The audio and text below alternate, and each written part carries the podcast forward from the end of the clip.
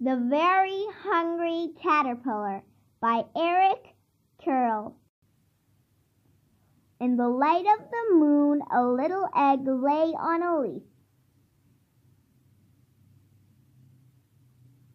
One Sunday morning, the warm sun came up and pop! Out of the egg came a tiny and very hungry caterpillar. He started to look for some food.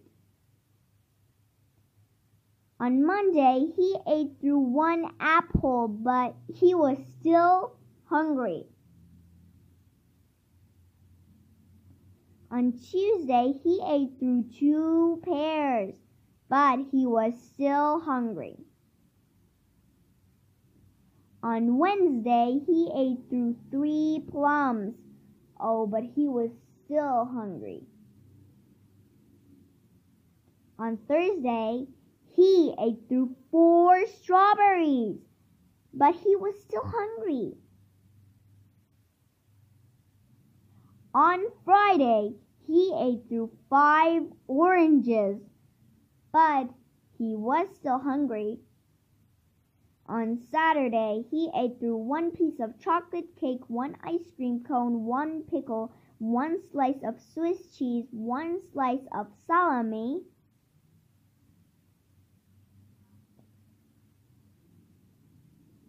one lollipop, one piece of cherry pie, one sausage, one cupcake, and one slice of watermelon.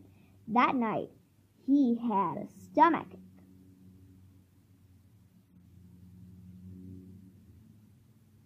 The next day was Sunday again. The caterpillar ate through one nice green leaf, and after that he felt much better. Now he wasn't hungry anymore, and he wasn't a little caterpillar anymore. He was a big, fat caterpillar. He built a small house called a cocoon around himself. He stayed inside for more than two weeks. Then he nibbled a hole in the cocoon, pushed his way out, and he was a beautiful butterfly. I read this book for my new friend Kian. I hope you enjoyed it. Bye.